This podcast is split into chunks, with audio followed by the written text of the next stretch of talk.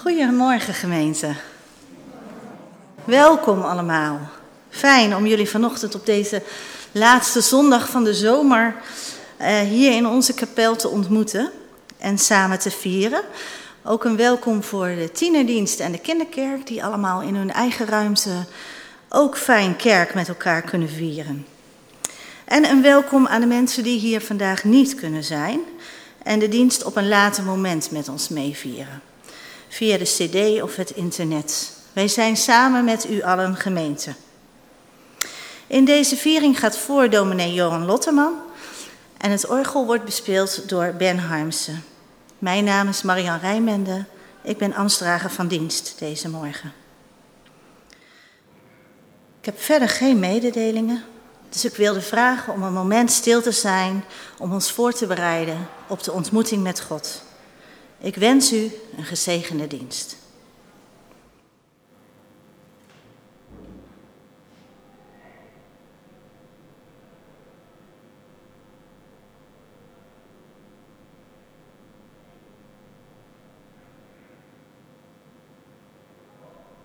wil u vragen om zo mogelijk te gaan staan, om samen te zingen. Psalm honderdnegentien, vers dertien en tweeëntwintig.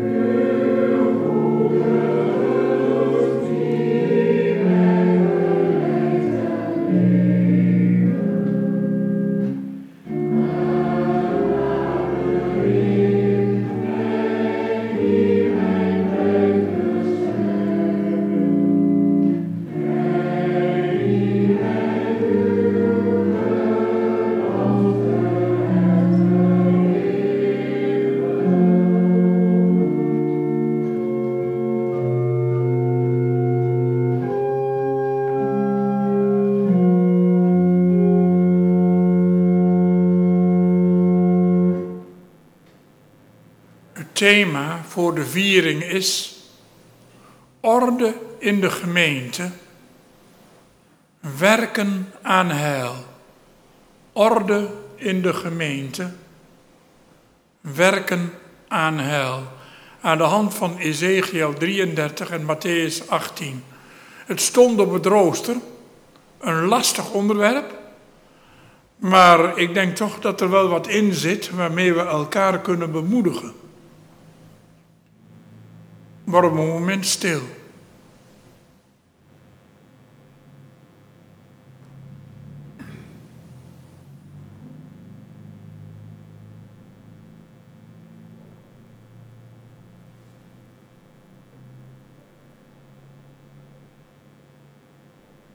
We zijn afhankelijk.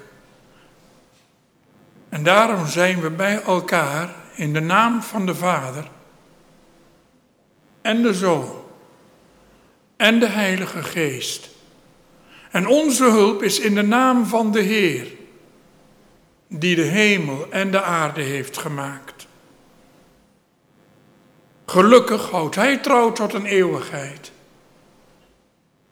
Nooit laat Hij ons los. Want zijn hand is dat begonnen. Genade is u en vrede van God onze Vader, door Jezus Christus de Heer, in gemeenschap met de Heilige Geest. Amen.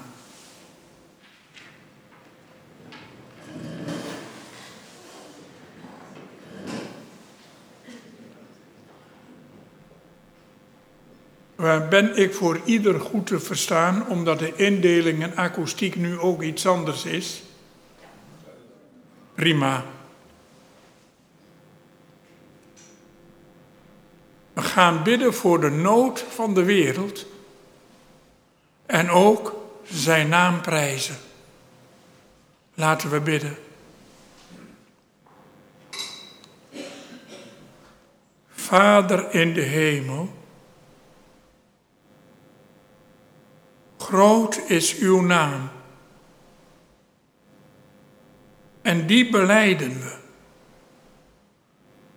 Want groot is de nood in de wereld.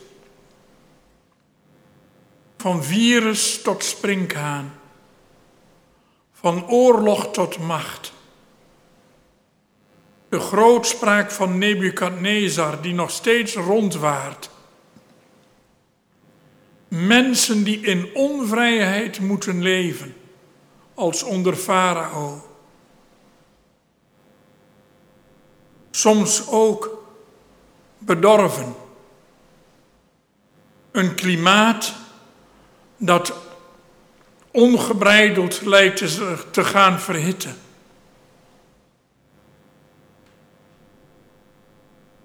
En met schrik zien we dat wat er in de wereld gebeurt, ook in ons hart aanwezig is. Vergeef ons dan en reinig ons. Bevrijd ons en heilig ons. Heel ons en onze wereld. En genees ons, orden ons en vervul ons met uw geest. En ja, dooradem ons met uw leven en beziel ons vandaag en alle dagen.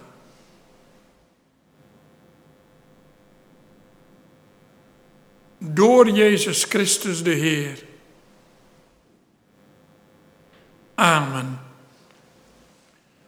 Voor iedereen die verlangend ernaar verlangt om verandering in deze wereld te zien en die er ook naar verlangt om zelf te veranderen, mag ik u zeggen, uw zonden zijn u vergeven, zijn weggegaan tot in de diepte der zee.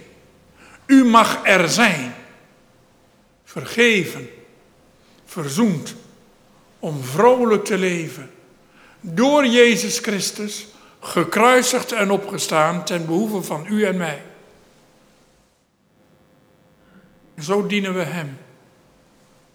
Heb God dan lief, met heel je hart, met heel je ziel, met heel je lichaam, met al je kracht en je hele verstand. De eerste en de grootste regel om mee te leven. Maar er is er één die even belangrijk is, het tweede daaraan gelijk. Heb elkaar lief. Heb uw naaste lief als uzelf. Ook hier in het dorp. En omgeving. Dat zijn de twee woorden waar het hele Oude Testament, Torah, profeten, psalmen, geschriften, over heeft geschreven. En waaruit Jezus heeft geleefd. En dan kan het niet anders dat we Heer gaan loven en prijzen. Helaas nu met gesloten lippen, maar hopelijk met open oren. Liedboek honderddrie c, vers één tot en met drie.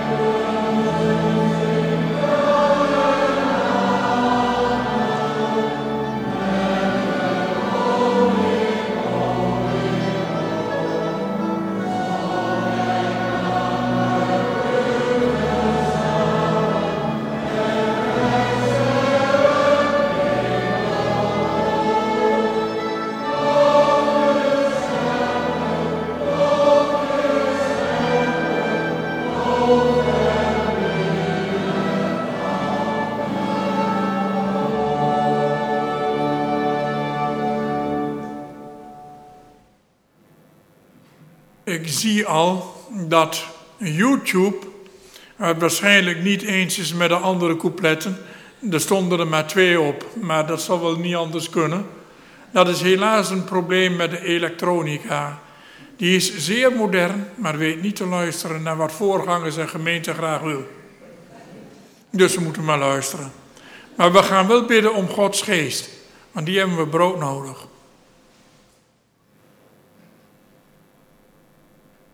Vader in de hemel. Brood nodig hebben wij uw geest. Om geordend te leven in de gemeente en in de samenleving. En om heling en de relatie te verspreiden. Wees ook met onze jeugd en kinderen in hun eigen samenkomst. Dat leiding en tieners en kinderen ook vol worden met uw geest. Om te vertellen hoe goed u bent.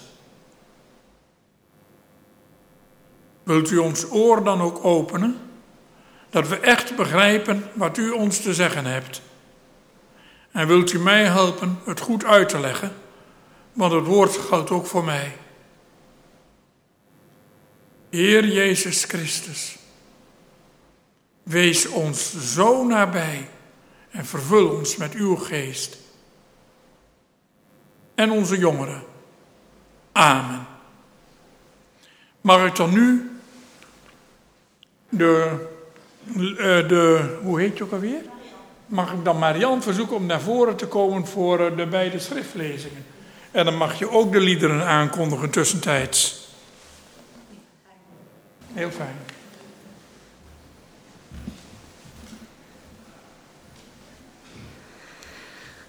Jou, mensenkind, heb ik als wachter aangesteld voor het volk van Israël. Als je mijn woorden hoort, moet je hen namens mij waarschuwen. Als ik tegen een slecht mens zeg dat hij zal sterven, en jij zegt hem niet dat hij een andere weg moet inslaan, dan zal hij sterven door zijn eigen schuld, maar jou zal ik voor zijn dood ter verantwoording roepen. Maar als je hem gewaarschuwd hebt dat hij een andere weg moet in, inslaan en hij doet dat niet, dan sterft hij door zijn eigen schuld, maar jij zult het er levend afbrengen.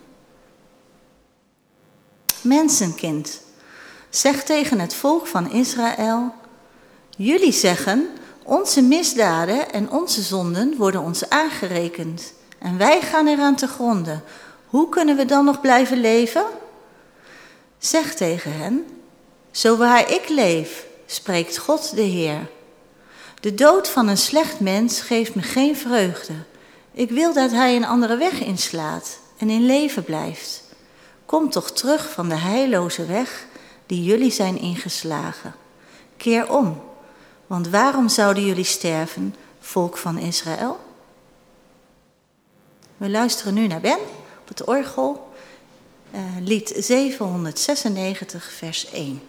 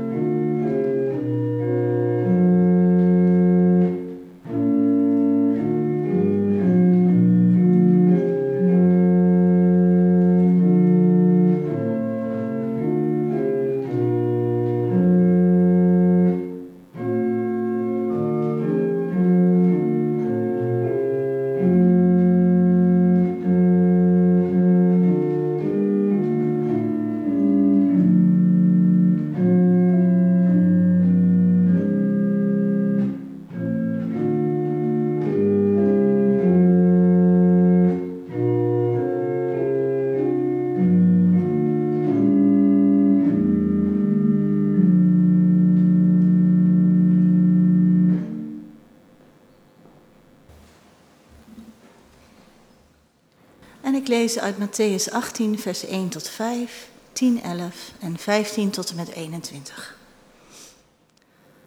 Op dat moment kwamen de leerlingen Jezus vragen, wie is eigenlijk de grootste in het koninkrijk van de hemel? Hij riep een kind bij zich, zette het in hun midden neer en zei, ik verzeker jullie, als je niet verandert en wordt als een kind, dan zul je het koninkrijk van de hemel zeker niet binnengaan. Wie zichzelf vernedert en wordt als dit kind, die is de grootste in het koninkrijk van de hemel. En wie in mijn naam één zo'n kind bij zich opneemt, neemt mij op. Waak ervoor ook maar één van deze geringen te verachten. Want ik zeg jullie, hun engelen in de hemel aanschouwen onophoudelijk het gelaat van mijn hemelse Vader. Als een van je broeders of zusters tegen je zondigt, moet je die daarover onder vier ogen aanspreken. Als ze luisteren, dan heb je ze voor de gemeente behouden. Luisteren ze niet, neem dan één of twee anderen mee, zodat de zaak zijn beslag krijgt dankzij de verklaring van tenminste twee getuigen. Als ze naar hen niet luisteren, leg het dan voor aan de gemeente. Weigeren ze ook naar de gemeente te luisteren, behandel hen dan zoals je een heiden of een tollenaar behandelt. Ik verzeker jullie, al wat jullie op aarde bindend verklaren, zal ook in de hemel bindend zijn. En al wat jullie, en al wat jullie op aarde ontbinden, zal ook in de hemel ontbonden zijn. Ik verzeker jullie het nogmaals, als twee van jullie hier op aarde eensgezind om iets vragen, wat het ook is, dan zal mijn Vader in de hemel het voor hen laten gebeuren. Want waar maar twee of drie mensen in mijn naam samen zijn, ben ik in hun midden. Daarop kwam Petrus bij hem staan en vroeg, Heer, als mijn broeder of zuster tegen mij zondigt, hoe vaak moet ik dan vergeving schenken? Tot zevenmaal toe? We zingen met elkaar lied zevenhonderdzesennegentig, vers twee. En daar hoort eigenlijk nog bij, nee, tot zeventig maal zeven maal toe. Okay. Bedankt.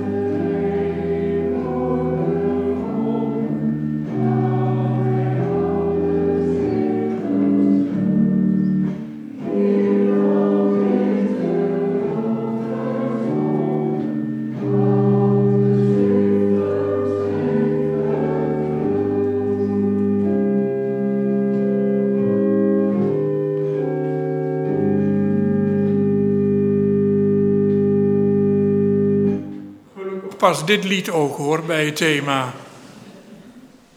Dus uh, er is niks ernstigs gebeurd. Gemeente van onze Heere Jezus Christus en lieve mensen. Hoe oud was ik? In de Huftekerk in Hardenberg, grote gereformeerde kerk. Vijf jaar, zes jaar misschien. De dominee kwam ernstig de preekstoel op. En toen begon het. Er was een ernstige zonde in de gemeente geconstateerd.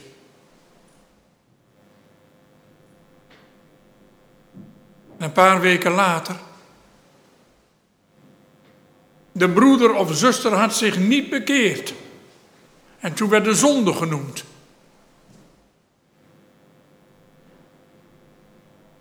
Nog weer een paar weken later. De broeder of zuster werd afgesneden van de gemeente. En afgesneden van het avondmaal. De eerste trap. De tweede trap. En de derde trap. En later ontdekte ik dat dat formulier van de ban of de afsnijding achterin het psalmboekje stond. En dat het afgeleid was uit een kerkorde, ik meen ergens het zestien achttien of zestien negentien. En dat was weer afgeleid uit Mattheüs achttien. Eerst onder vier ogen, dan twee of drie en dan de gemeente. En ik weet nog dat mijn vader verdrietig thuis kwam en die zei: en nu komt de vierde trap en dat is de trap na.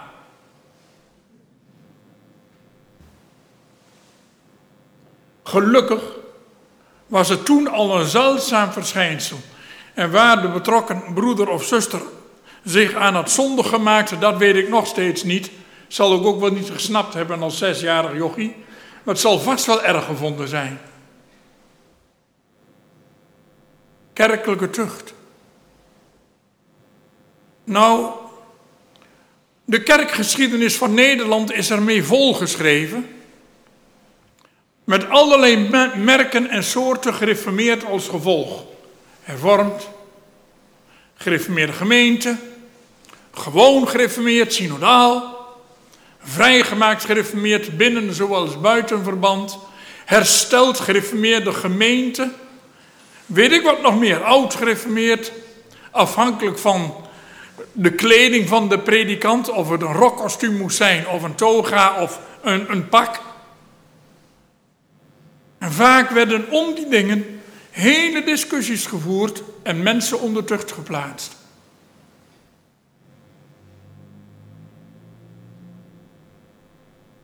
En het lijkt er zo op het eerste gezicht ook dat,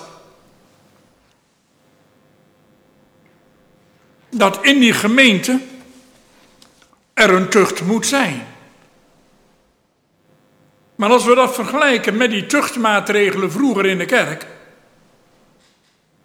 en wat hier werkelijk wordt gezegd in dit Bijbelgedeelte, dan weet ik nog zo net niet of het vroeger wel allemaal zo was gezien. En of dat terecht was. Want als ik dieper ga kijken, dan valt me op hoezeer die tuchtmaatregelen van vroeger eigenlijk een juridisch argument zijn. Ook een juridische taalopbouw hebben, dat heel erg lijkt op het Romeinse recht. En is dat wel hetzelfde als wat hier in deze tekst wordt gezegd? Want dan zou je nog kunnen zeggen, nou het valt met mij wel mee. En die, en, en die tucht, het zal me wat. Dan kijken we dieper naar die tekst. Dan moeten we allereerst beseffen dat die gemeenterede in een serie van vijf redenen zijn, uh, is geschreven. Bergreden, zendingsreden, gemeentereden, volleidingsreden en nog wat. En de gelijkenisreden. En die corresponderen een beetje met die eerste vijf boeken uit het Eerste Testament, de Torah. En als we weten dat dus die redenvoeringen van de Heere Jezus corresponderen met die vijf boeken van de Torah op een of andere manier, dan moeten we onder die redenvoeringen gaan kijken. Zoals de bergrede is geactualiseerde Torah. Maar ook deze gemeentereden, waaronder die, die, die tucht staat, is veel meer een reden van omgang met elkaar, als ik het goed lees, vanuit de Torah, waar het immers altijd om relatie en om verbinding gaat, dan om een juridisch besef van dit mag wel en dat mag niet. Kijk maar eens hoe Mattheüs dit heeft opgebouwd. Begint met kind.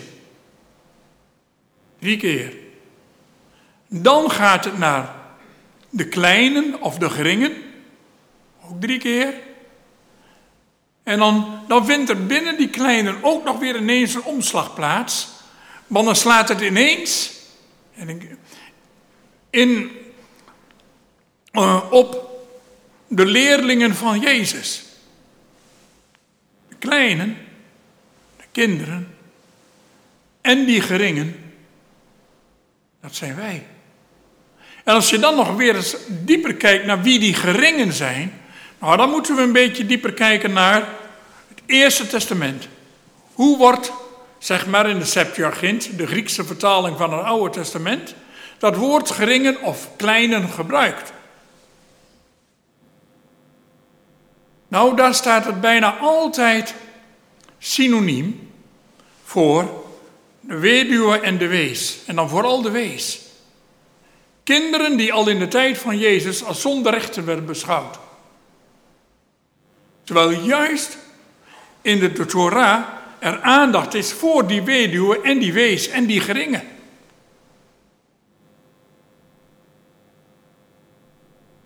En daarom is het oordeel aan degenen die geen wezen of geringen zijn, of zo scherp. Die kun je beter niet tot zonde verleiden. Want dan ruk je ze uit de gemeenschap weg, terwijl ze daar een centrale functie hebben. Daarom plaatst de Heer Jezus dat kind ook in het midden.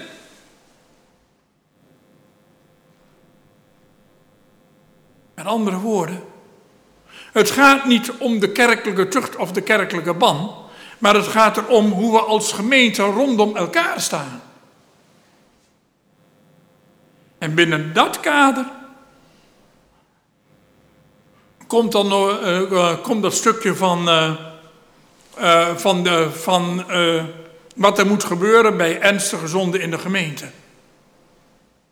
Onder vier ogen.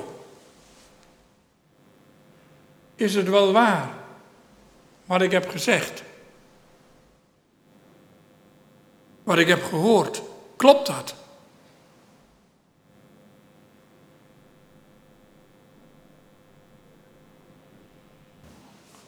Of met twee of drie uit de gemeente. Een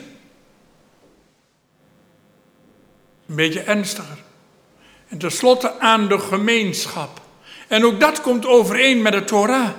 Twee of drie, want waar kom je dat voor? Waar komt dat voor? Al in de Torah, een zaak staat alleen vast bij getuigen. En die getuigen moeten ook nog eens getoetst zijn aan de Torah. Gelovige Joden, dat heb ik uit een Joods commentaar gelezen bij het Oude Testament.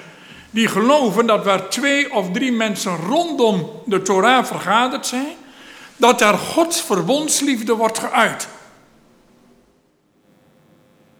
Het gaat dus helemaal niet, nou zal ik hem eens recht zetten. Maar het gaat erom dat die twee of drie, ook als ze getuigen zijn in een zaak, eerst zichzelf onder die Torah stellen.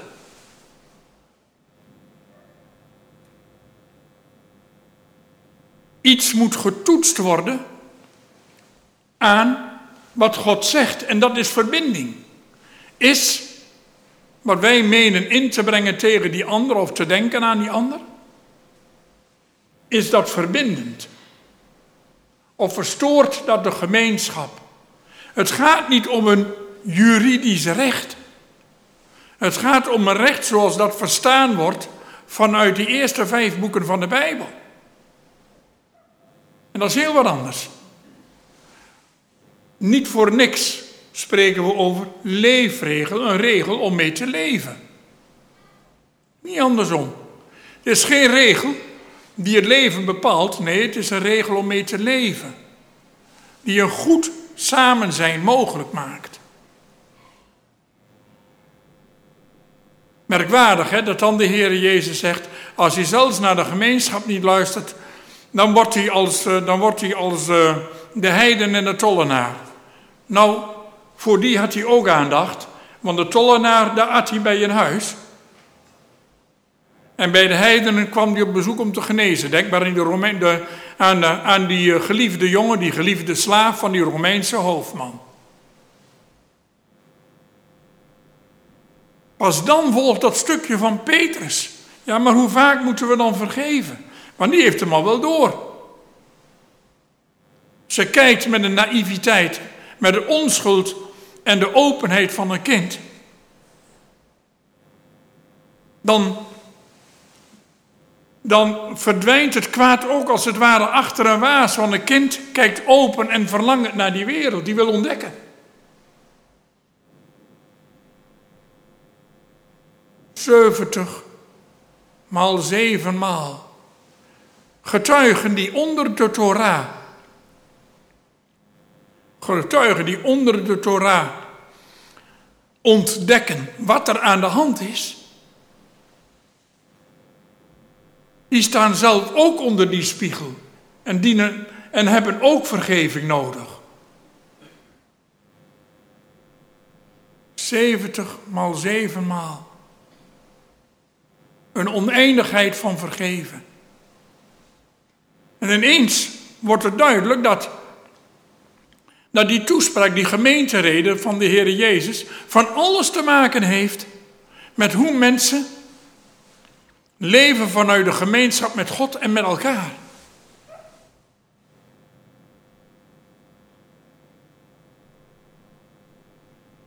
En dat geldt ook wanneer een gemeente uit elkaar gereten lijkt te worden en de gemeente omgekeerd wordt in haar gedrag.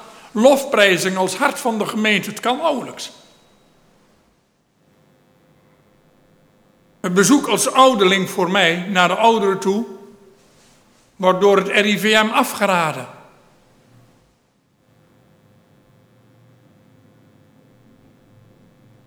Het heilig avondmaal mag in veel steden niet worden gevierd.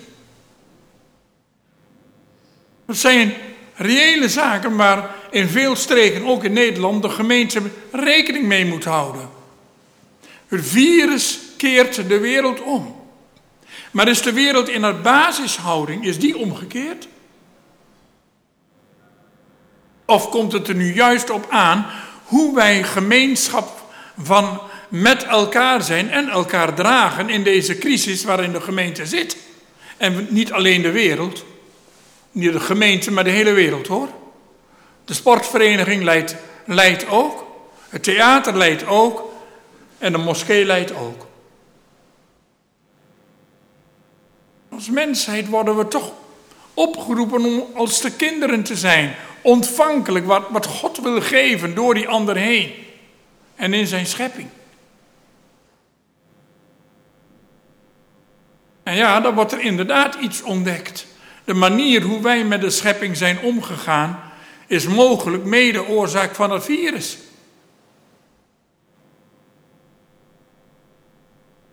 En daar past belijdenis en omkeer bij.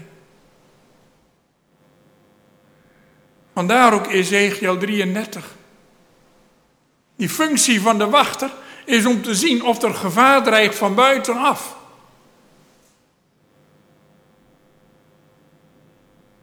En als dan de ramshoorn klinkt,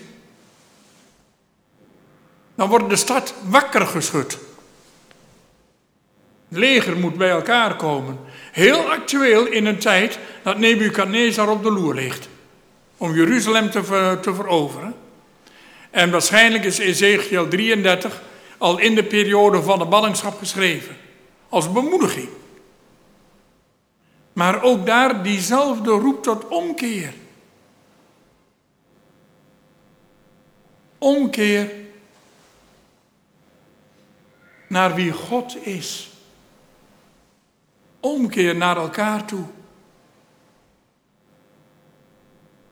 We kunnen dat ook zien in het leven van Jezus zelf.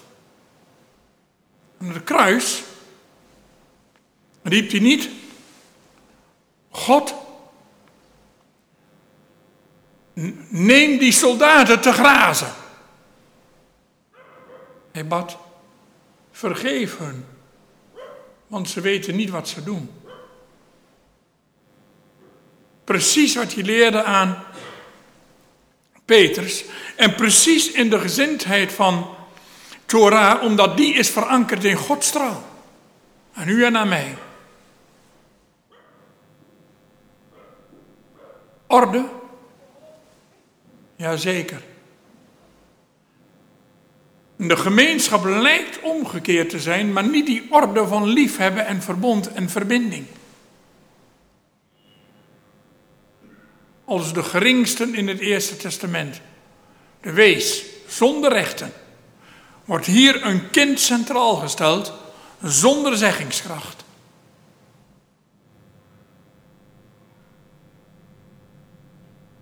En die wordt als voorbeeld gesteld. Die ontvankelijkheid wordt als de kinderen. Wat er ook aankomt op Nederland, Europa en de wereld, wordt als de kinderen. Want God gaat erdoor. En de gemeente gaat door. Er komt een hemel en een aarde nieuw. En wij worden hier al ingezet.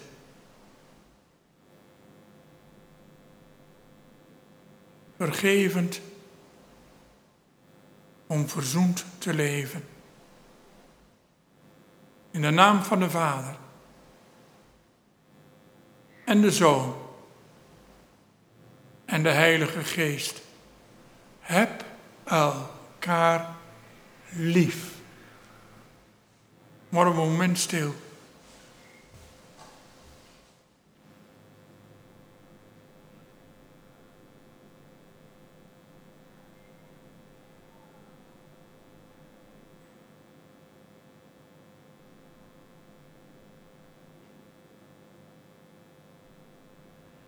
Vader in de hemel, wil ons door uw geest helpen geordend te leven met de orde van uw liefde, hoe u vergaf en hoe u in de wereld stond en hoe u ons meeneemt in de opstanding om nieuw te leven. Hier als voorteken. Aan het eind der tijden, een hemel en aarde nieuw. Door Jezus Christus de Heer. Amen. We luisteren nu naar een prachtig lied, lied negenhonderdnegenendertig.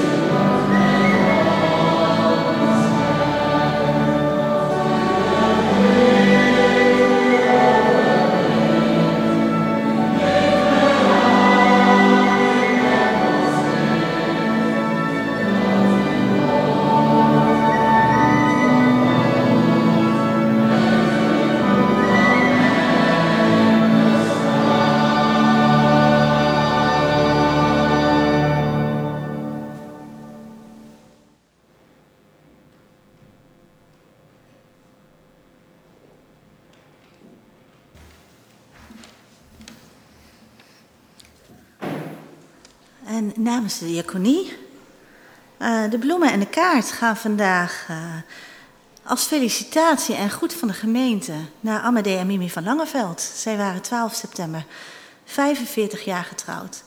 Van harte gefeliciteerd en nog veel gelukkige en gezonde jaren samen. Um, we collecteren vandaag via de collectepotten bij de twee uitgangen. Het zijn die zilverkleurige potten, daar en daar. Uh, of u kunt geven via de app.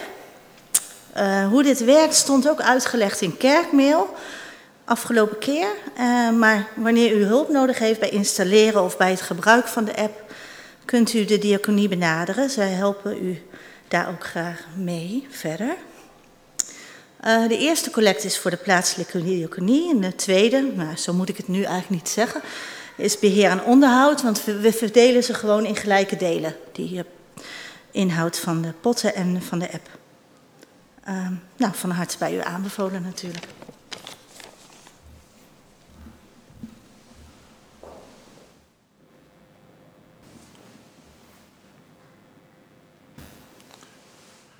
We gaan met elkaar bidden. Zijn er al voorbeden binnengebracht?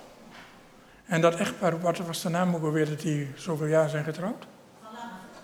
Van Langeveld. Zijn die in de kerk? Van harte gefeliciteerd. Ik mag u niet feliciteren. Ja, nee, ik mag u wel feliciteren, maar ik mag u geen handen geven. Maar ik denk dat we uh, van allemaal zeggen, een knuffel. En van harte. We gaan met elkaar bidden. Vader in de hemel,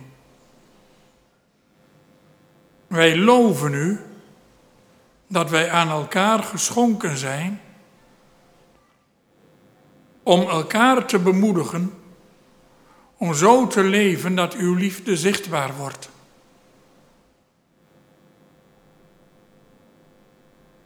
Wij bidden u dan ook, maak ons vol van liefde, onder uw woord en vanuit uw gezag bekleed. Niet om elkaar te kraken, maar om elkaar op te bouwen.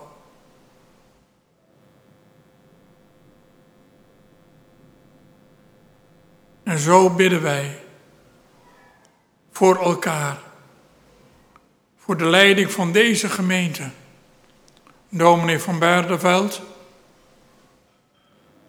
en vele anderen, ouderlingen, jeugdwerkers, diakenen, gemeenteleden die naar de kerk weer komen, de mensen die thuis luisteren. Zo bidden wij u allen, en dat mag u nazeggen, Heer, ontferm u over ons.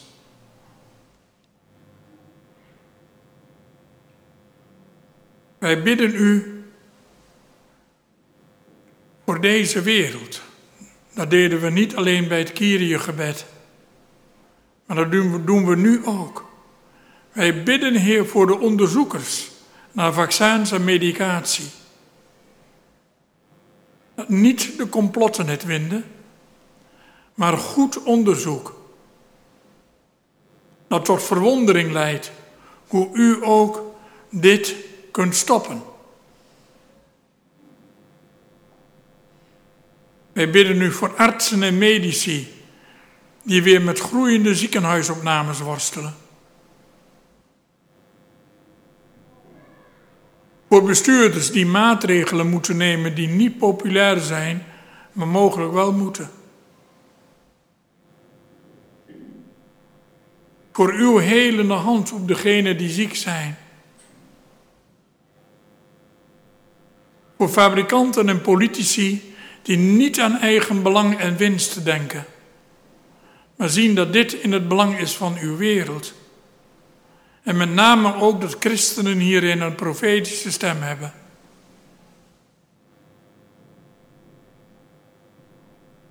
Zo bidden wij u allen, Heer, ontferm u over ons.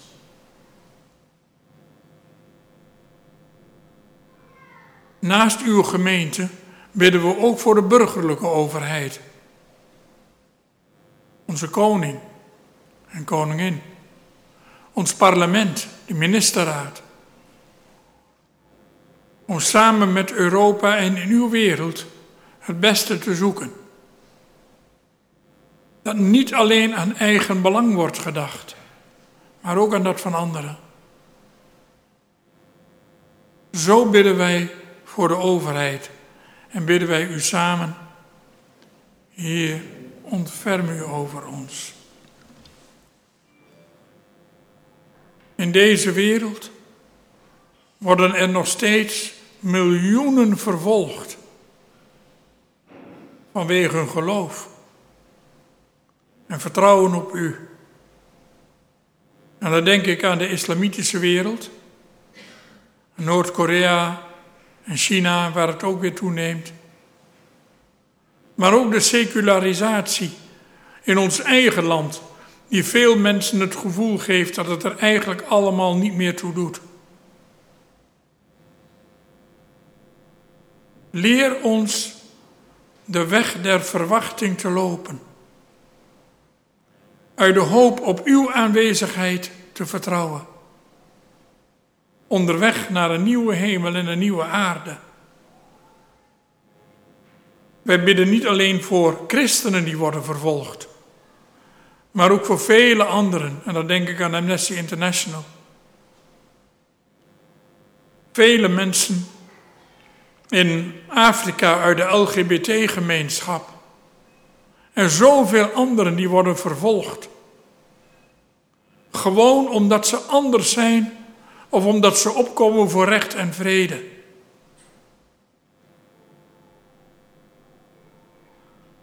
Help ons als gemeente ook hierin iets van uw richting te laten zien. Profetisch. Zoals Ezechiël dat deed in zijn tijd. Als wachter aangesteld. Dat wij als gemeente ook beseffen als wachter aangesteld te zijn. Niet om de wacht aan te zeggen, maar om uw weg te wijzen. Door ons gedrag heen. Hoor ons dan als wij u samen bidden. Heer, ontferm u over ons. En misschien zijn er wel heel veel andere gebeden die we nog graag bij de Heer willen leggen. Leggen we die bij hem neer in stilte.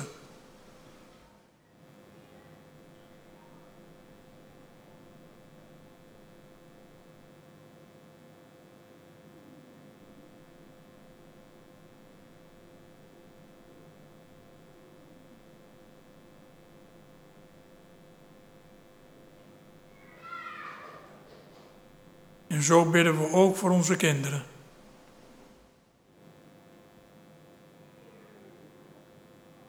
Familiebanden en zieken bij ons. De samenwerking met andere christelijke gemeenschappen hier. Vrijgemaakt, evangelisch, rooms-katholiek.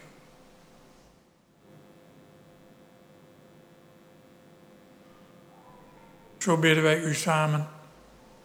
Heer, ontferm u over ons. En tenslotte bidden wij als belijdenis. En dan mogen we ook op deze bijzondere zondag, waarin de hoge feestdagen van de Joden weer worden gevierd, wel eens aan denken. Dat is de belijdenis van Gods koningschap over hemel en aarde. Die ook de Joden in allerlei vormen hebben beleden en gebeden. We bidden samen met onze Vader.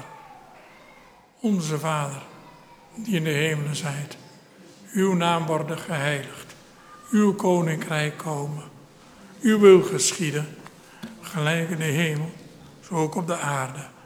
Geef ons heden ons dagelijks brood en vergeef ons onze schulden, gelijk ook wij vergeven onze schuldenaars vergeven. En leid ons niet in verzoeking, maar verlos ons van de boze, want van u is het koninkrijk. En de kracht en de heerlijkheid tot in eeuwigheid. Amen. We zingen tot slot een lied uit de evangelische liedbundel. En dat doe ik vooral vanwege de refrein. Maar er staat ook één regel in waar we best vragen bij mogen stellen. En dat is, Niets is hier blijvend, niets is hier blijvend, alles hoe schoon ook is, zal eenmaal vergaan. Nou, met veel theologen, en ook heel bekende theologen waag ik dat te betwijfelen, maar dat we opgeroepen worden om de kansen te grijpen en verbinding te zoeken met elkaar, daarvan ben ik van harte overtuigd. Laten we het maar zingen.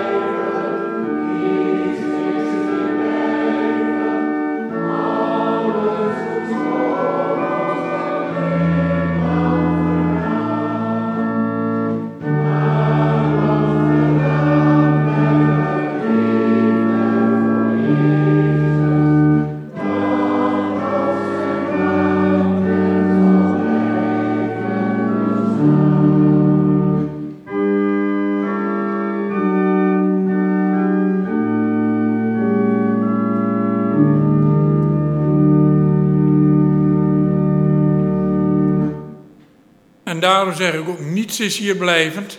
Nee hoor, alles wat gedaan werd uit liefde tot Jezus, dus ook wat in schoonheid is gemaakt aan kunst, aan die mooie dingen, en weet ik allemaal nog meer. En Gods goedheid reikt echt verder dan onze samenleving. Het blijft bestaan. Het wordt ingedragen in dat nieuwe rijk. Dat komt. We krijgen een boodschap mee. Om deze wereld bemoedigend te leven. Ja, anderhalve meter. Maar toch hopelijk niet met het hart, hè? Het hart vervlochten met elkaar. En zo gaan we met elkaar leven. Ik zou u hebben gevraagd de handen te geven, maar dat doen we nu maar eventjes niet. De Heer zegent u. En Hij behoedt u. De Heer doet zijn aangezicht over u lichten. Hij is u genadig. De Heer verheft zijn aangezicht over u. Hij geeft u zijn vrede. En tot de, tot de koning der koningen zeggen we geen drie keer hoera, hoera. Maar we zeggen drie keer amen, amen. Amen. Gezegende week. En wat er ook gebeurt, deze gemeente blijft bestaan. We, worden zijn, we zijn met elkaar verbonden. In liefde, vergeving en vriendschap.